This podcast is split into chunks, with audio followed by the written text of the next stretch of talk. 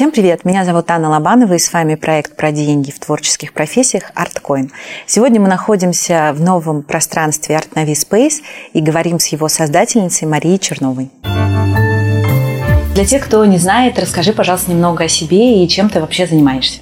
Вот уже на протяжении, пожалуй, лет семи мы делаем проекты мультимедийные, и у нас уже своя студия, которая Постоянно работают люди, дизайнеры компьютерной графики, художники, инженеры, и мы создаем различные проекты в области культуры и искусства. Я по профессии композитор. Лет в 13 я увлеклась творчеством композитора Скрябина. Он был родоначальником света музыки, он мыслил музыку в цвете, в свете, и было любопытно узнать, как вообще вот эта синестезия, да, так называемая, как это работает, почему он так это ощущал. И действительно, когда играешь его произведение, ты видишь действительно некое такое визуальное, что ли, оформление потенциально, которое может быть. И я подробно погрузилась э, в его наследие, почитала его мысли и поняла, что это настолько круто и настолько прогрессивно даже в наше время. И его идеи не до конца еще даже реализованы. И стала, в общем, изучать, какие есть э, технологии визуализации музыки. И на тот момент еще не было ни фестивалей в Москве крупных, которые проходят каждый год. Вообще этого мало очень было, только вот в Европе фестиваль. Так интересно было находить специалистов в разных областях, в частности, которые там 3D-мейпинг первые пытались, еще пытались, можно сказать, сделать. И я к ним приезжала, говорила, что вот э, Скрябин, давайте попробуем, может, визуализировать его музыку. Вот он мыслил так, так, так, так, вот есть даже его записи. И очень многие как-то зажигались и говорят, что да, конечно, Скрябин, классно, давай попробуем.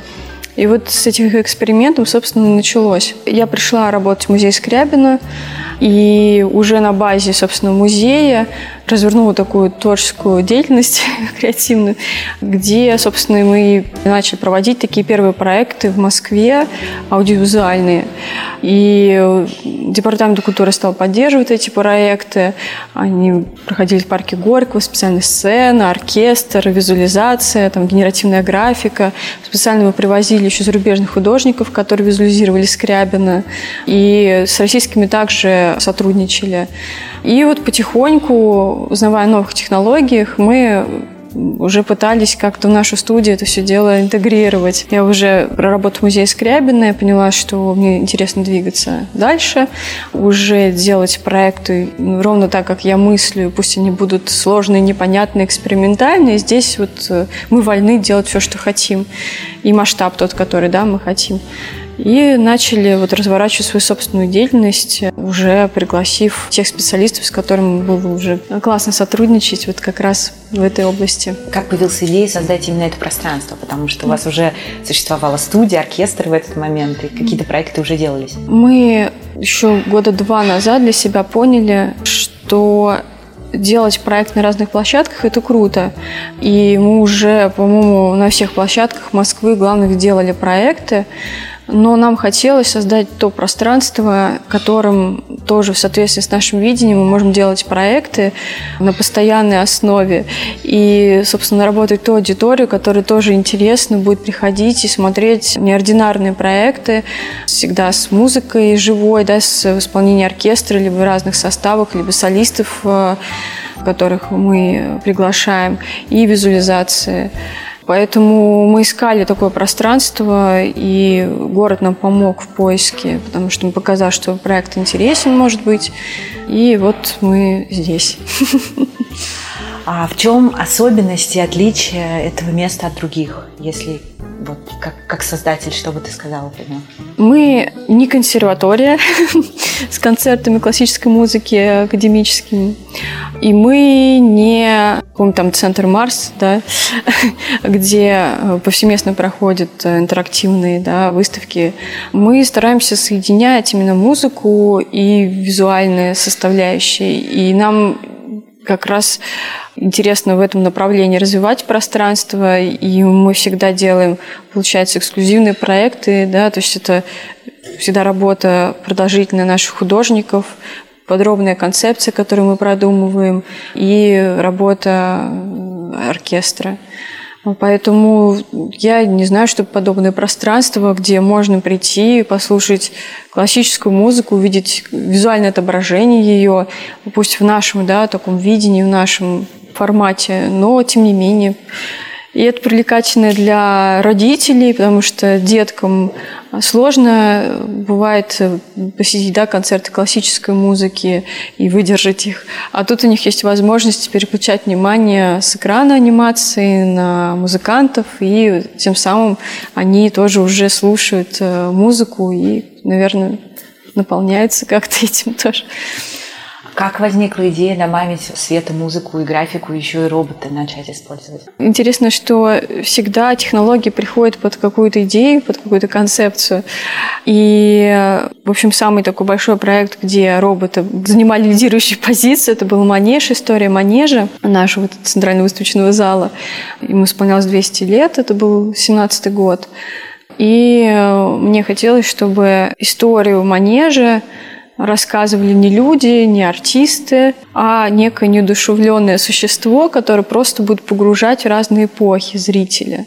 Это такая иммерсивная история, да, то есть люди, они находятся пространстве, где, собственно, их погружают э, в то или иное время.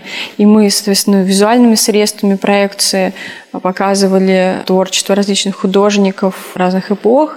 Роботы, соответственно, писали даты, реагировали на события, которые происходили в Москве, в Манеже, война, там они сжимались, боялись. Если пожар, соответственно, они пытались найти возможность, как его потушить и все прочее. То есть они вот так вот рефлексировали на события. И был также живой хор, который исполнял музыку тоже разных жанров.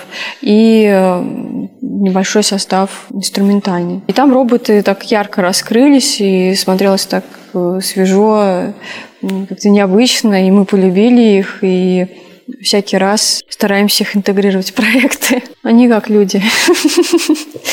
Такие же пластичные могут быть. Скажи, как тебе приходят идеи каких-либо проектов? Есть какой-то такой твой любимый путь рождения идей?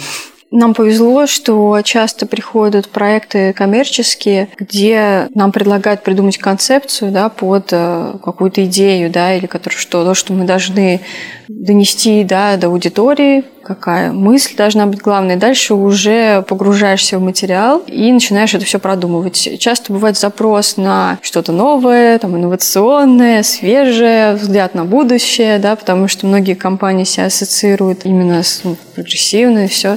И поэтому мы сразу же начинаем продумывать что-то такое концептуальное, необычное, но при этом всегда должен быть какой-то смысл, да, и зачем вообще это все. Поэтому идеи, они рождаются в процессе, когда приходит не то что бриф, но, по сути, да, какая-то первая информация. Я могу рассказать про проект в Мариинском театре, который мы делали.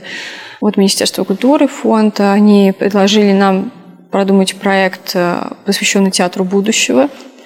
И что такое театр будущего, да, нужно было, соответственно, покреативить, подумать, что это такое может быть, когда уже ну, все технологии применяются в театрах, да, по всему миру, уже сложно чем-либо удивить. Но, тем не менее, мы продумали идею, где разные жанры представлены разными технологиями. Это роботы, которые управляют э, как марионеткой балериной, стерео 3D а, графика и хореограф, который поставил специально из Венской оперы а, солистами, поставил такой хореографический перформанс, и над ними был стерео 3D контент, который тоже такой был символичный. Также мы там использовали технологии дополненной реальности, и артисты известные наши, российские, э, тоже каждый представлял свой жанр. Там драма, это был Сергей Гармаш, Цискоридзе Николай, балет. И люди iPad наводили на изображение, которое как раз визуализировало направление. И дальше могли увидеть, как там Скоридзе крутит фуэте или Гармаш читает драму, то есть вот такие тоже, вот такой проект. И было как раз интересно покреативить на эту тему, и смешно, что буквально вот мы в ноябре 19 сделали этот проект, где у нас были в основном роботы, либо не больше двух человек на сцене. И случается пандемия, И говорят о том, что на сцене должно быть больше трех человек, да, сокращается количество зрителей. Но сразу же вот, э, написали нам от Министерства культуры, говорят, видите, говорит, вы говорили про театр будущего, не думая о том, что через э, буквально там 4 месяца, 5 случится это, такая ситуация. Это театр и наступит, да? Да, да, да, что вот технологии один человек, там технологии два человека. И вот, может быть, это и есть решение в наше время. Вот, было любопытно. Все ли идеи удается воплотить? Или иногда заказчики да, или клиенты не готовы к каким-то совсем инновациям? В целом удается реализовать все. Заказчик, который приходит, э, и он ничего не понимает ни про технологии, да, ни про то, что мы там мыслим и предлагаем, все равно удается как-то преподнести, объяснить, рассказать, э, показать, да, потому что в основном всем нужно увидеть. Поэтому мы много внимания уделяем, собственно, концептам, должны фактически отразить, что будет в реальности. Да, это помогает сразу человеку считать, подходит или нет, поэтому мы всегда уделяем этому большое внимание, время. И в основном э, как-то удается реализовать задуманное. Я не припомню такого, чтобы кто-то отказался от какой-то фишки.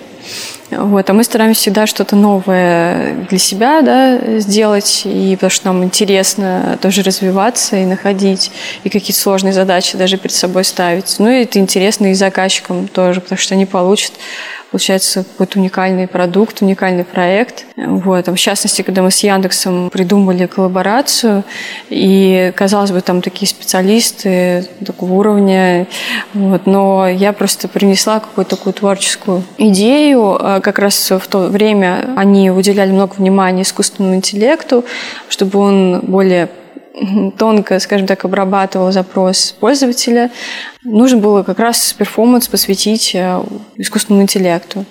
И в тот год как раз был очередной юбилей Скрябина. Я сказала, ну давайте, пусть искусственный интеллект напишет музыку в стиле Скрябина, все это живой оркестр исполнит, и мы сделаем еще генеративную визуализацию тоже по цветам, по видению музыки в цвете Скрябина. И это все как-то красиво будет, потому что все это рождается в реальном времени. Ну и как-то все зажглись, говорят, да, да, да, здорово. И вот искусственный интеллект, их нейросеть писала на протяжении полугода композицию. И представили на их конференции главной. Вот такое было открытие. Там были люди, директоры по маркетингу из разных областей. Они смотрели то, как вот, да, музыка. Искусственный интеллект написал музыку, все это исполнилось, еще визуализация, которая в реальном времени жила. Вы достаточно часто делаете какие-то проекты один раз, показываете, и потом делаете следующие проекты. Почему так получается? Да, звучит вроде нелогично, что они не повторяются. Но я так ощущаю, наверное, что сделав какой-то проект, достигнув какой-то цели, уже не хочется к этому возвращаться, хочется уже идти дальше. Потому что то, что мы сделали месяц назад, мы бы уже делали, сделали бы иначе сегодня. И, соответственно, тяжело как-то возвращаться и повторять реализованно, даже если горячо любимое и трудно было с точки зрения там, да, процесса, организации и все прочее. Но часто же действительно так и бывает. То есть проекты, в которых мы участвуем для заказчиков, да, они создаются продолжительное время, а в итоге проходит в один день. Ну да, вот день X. Сейчас мы вот здесь на площадке мы сделали несколько проектов, которые мы повторяем. Да, это как раз э, для детей, для семьи.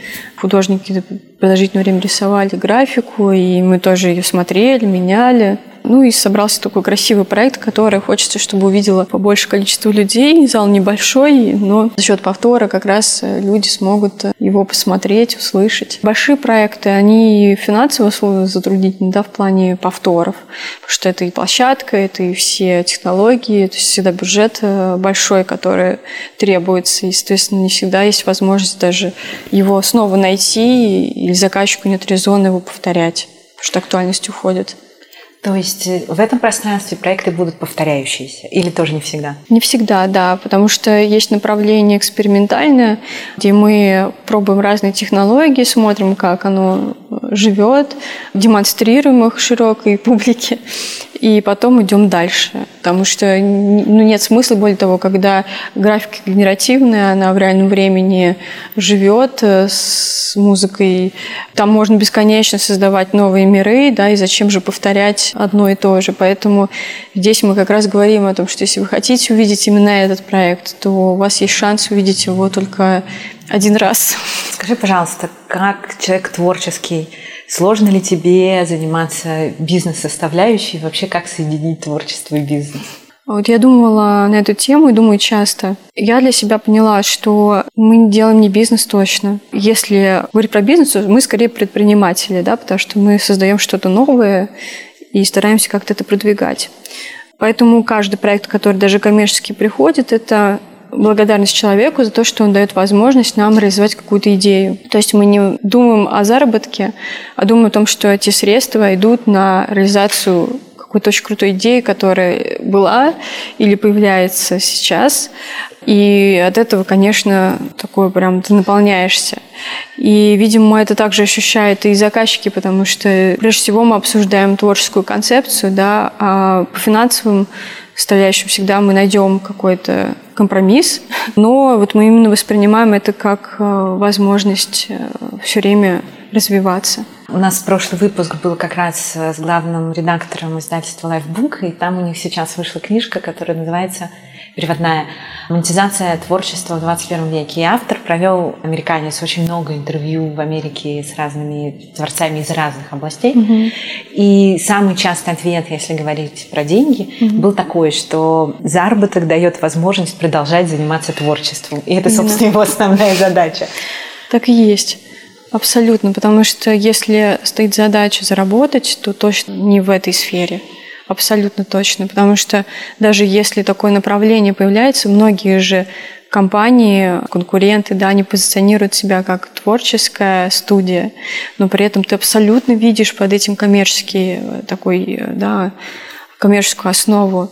Что для нас коммерция? Коммерция – это возможность э, оплачивать сотрудникам зарплаты, да, то есть мы не можем эту тему опустить, да, потому что я могу прекрасно генерировать, но если мы не можем нашу команду обеспечивать стабильными зарплатами, то ничего не будет. Соответственно, это достаточно понятно доносится и заказчику, да, то есть есть э, обязательства, да, и так далее, то есть никуда от этого не деться. Если ты делаешь творческий проект для того, чтобы заработать, мне кажется, кажется, долго это ну, не продержится история. Вы что чувствуют?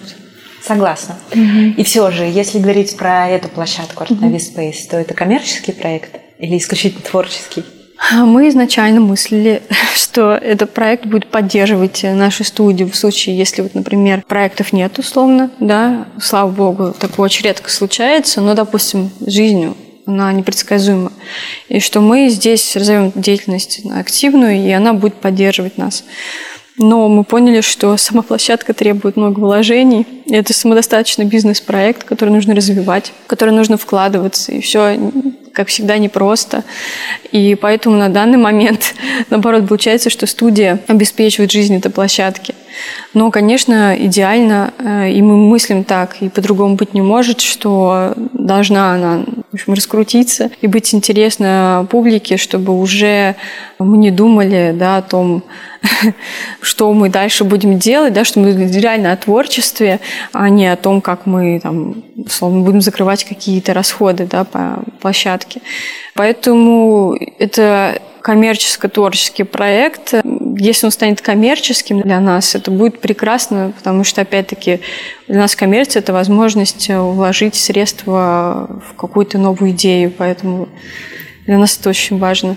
Вы как входили в этот проект? Вы делали какой-то бизнес-план? То есть у вас был бизнесовый подход или все-таки творческий? Абсолютно творческий, э, без бизнес-плана. И мы каждый раз, когда садились его писать, мы такие, нет, лучше сейчас чем-нибудь чем другим, другим займемся.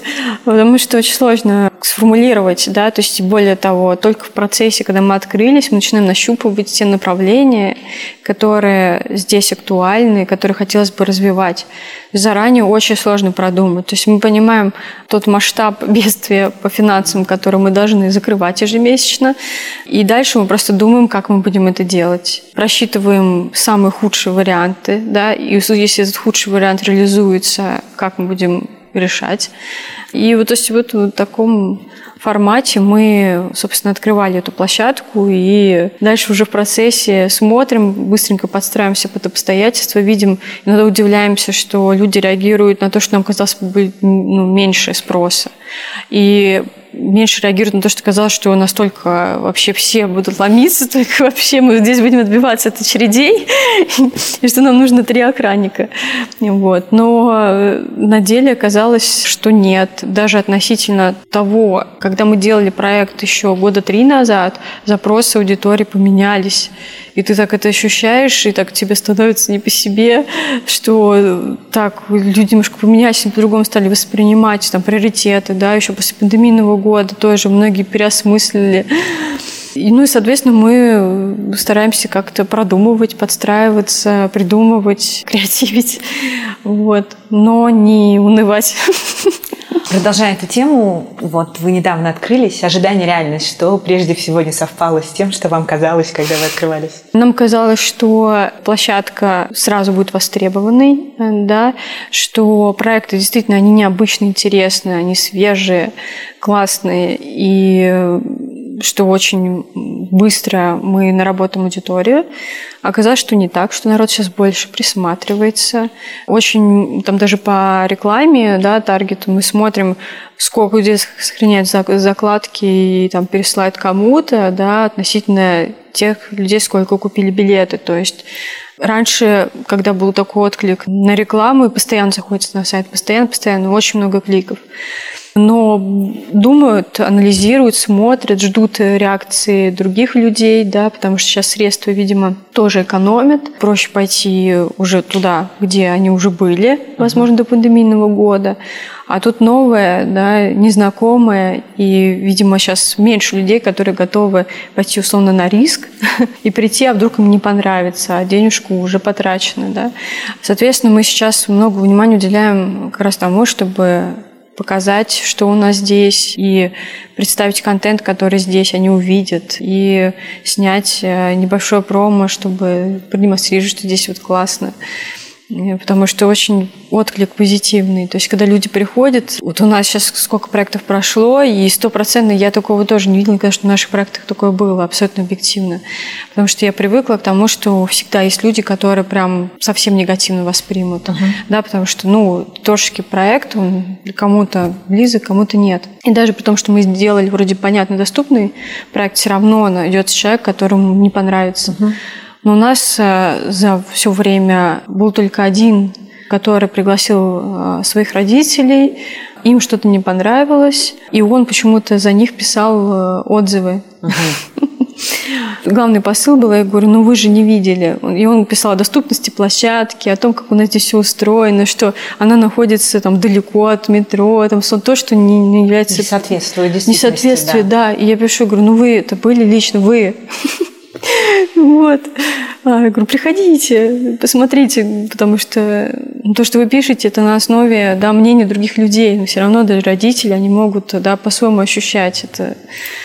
Но вот это был единственный, а уже прошло много проектов. И все, кто приходит, они, мы вернемся. Уже есть люди, которые пишут, мы уже ждем следующее. Это так приятно, даже когда там... Своя аудитория уже есть. Когда... Да, уже вот эти люди, они как-то прибавляются, как-то прям душу греют, понимаешь, что ради чего ты это делаешь. Даже если одному человеку, двум людям, трем, это уже близко, значит, уже не зря. Что вы делаете для привлечения внимания? Я уже поняла, что реклама в интернете, угу. а какие еще варианты вы используете? Мы сейчас думаем внизу в нашем фойе открыть, собственно, арт-кафе для того, чтобы могли творческие люди презентовать э, какие-то свои проекты, там, например, книги, презентация книг или это выставки небольшие, да, художники, мы проводить, причем для них это абсолютно бесплатно.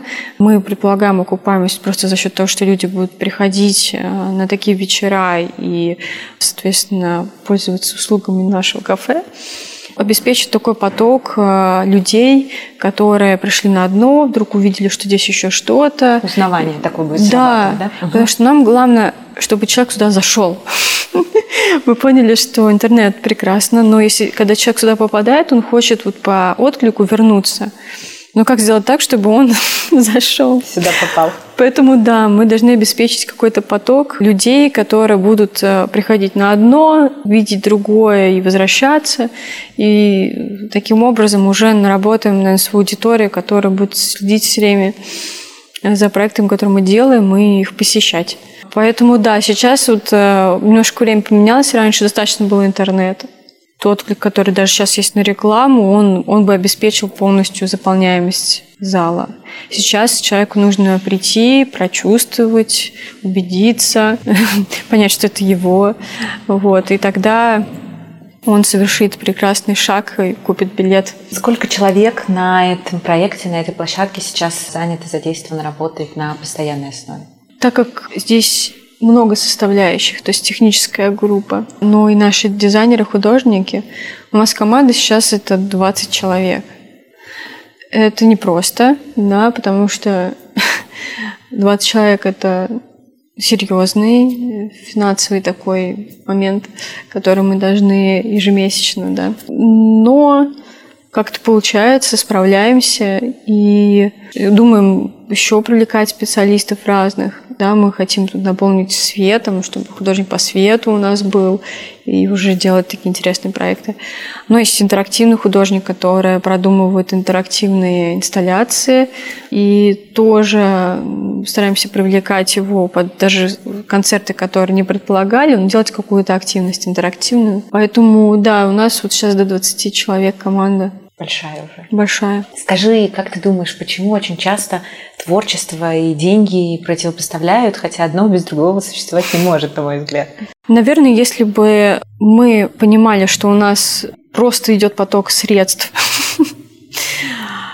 то, возможно, мы бы так не развивались и все время бы не придумывали. То есть мы поняли, что да, финансирование есть, оно постоянно присутствует, а тут, когда ты попадаешь в разные ситуации, непростые, да, ты должен как-то выкручиваться, что-то ментально решать, и находишься постоянно в развитии. То есть это касается и финансов, и творчества, то есть они вообще пересекаются. И странно разделять действительно бизнес-бизнес, творчество-творчество, оно все вместе. И творчество это всегда, если ты хочешь, там, есть не самодостаточный художник, там, один, да, единственный в своем лице. Или как я там композитор, я пишу, мне не заплатили, я не переживаю, потому что я там, условно, хотела написать это, да, и я понимаю, зачем я это делаю, и почему я иду там бесплатно, условно, на этот проект.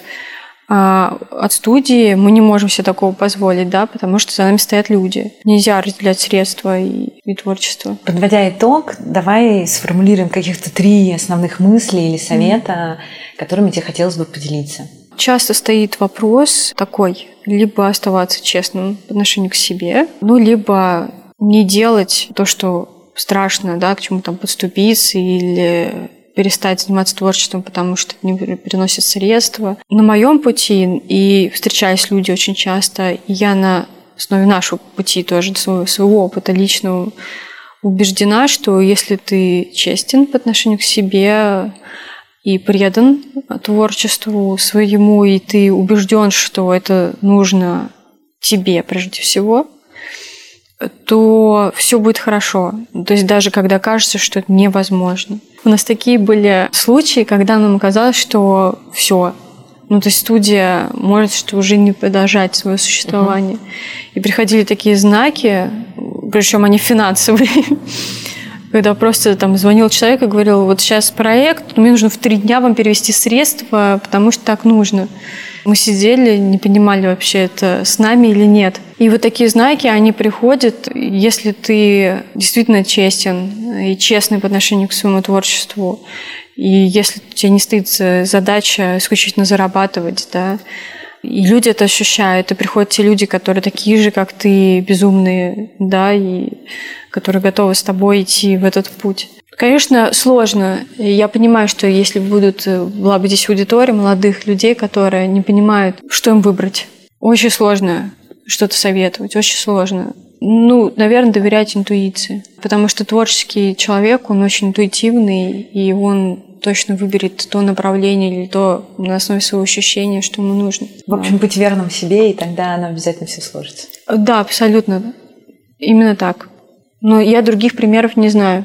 Согласна. Из всего, что я знаю, если люди занимались тем, что вот действительно их, оно в итоге все равно складывается. Вот Абсолютно. настойчивость, да, она к чему-то приводит. Отклик, да, да. Причем не какой-то искусственный, да, внушение, искусственное внушение, что мое творчество вам нужно, там, купите мою картину, условно. Даже если он выставит картину в нужном месте, в нужное время, и где люди также разделяют его ценности, да, это придет и увидит тот человек, который может его привлечь дальше. То есть это такое прям цепное. Да, если оно искреннее, если оно настоящее, то тут вне всякого сомнения.